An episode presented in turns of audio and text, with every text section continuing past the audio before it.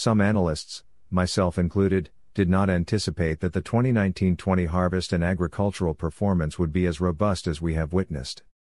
This is clear from one of the essays I wrote for Business Day on December 10, 2019, which was titled, Another Grim Year Ahead for the Despondent Agricultural Sector. At the time, there was a high probability of drought in midsummer and the fresh outbreak of the foot and mouth disease in Limpopo, which had reintroduced all the risks of export bans of animal products and meat. This was overwhelming evidence to convince one that we were perhaps heading towards another fairly bad season. Some regions which were supposed to have planted by December 2019 hadn't progressed much because of dryness. This depressing picture only changed from January 2020 when most regions of the country suddenly received good rainfall which enabled plantings. Thereafter, good growing conditions which led to the recent bumper harvests. This delay in plantings is evident through the maize harvest and producer deliveries, which was delayed by nearly a month this year because of the late start of the season on the back of dryness. So, why am I bringing this up? My intention is not to introduce doubt to the current favorable rainfall forecasts for the 2020 21 production season, but rather to reflect on the scars of the previous year.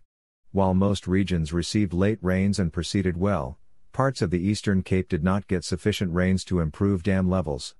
This was muted until recently, with now increasing reports of a potential day zero in Port Elizabeth and surrounding areas.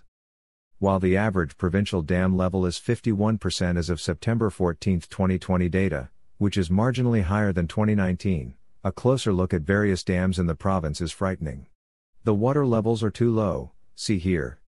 In various conversations I had with farmers in the province yesterday, I learned that the critical areas, at least from an agricultural perspective, are around the Amathole Mountain watershed and on the Keiskamma Dam where water levels are very low, and of course, Port Elizabeth. The aforementioned dam levels data corroborates this view. Also, I am told that Gamtoos farmers have very little water. I am hoping that the forecast of La Nina rains could be a relief to the province.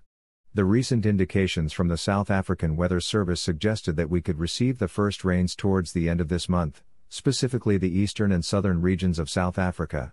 So, aside from the government interventions that are needed in the province, one looks up with a hope of rains to ease conditions to the Eastern Cape.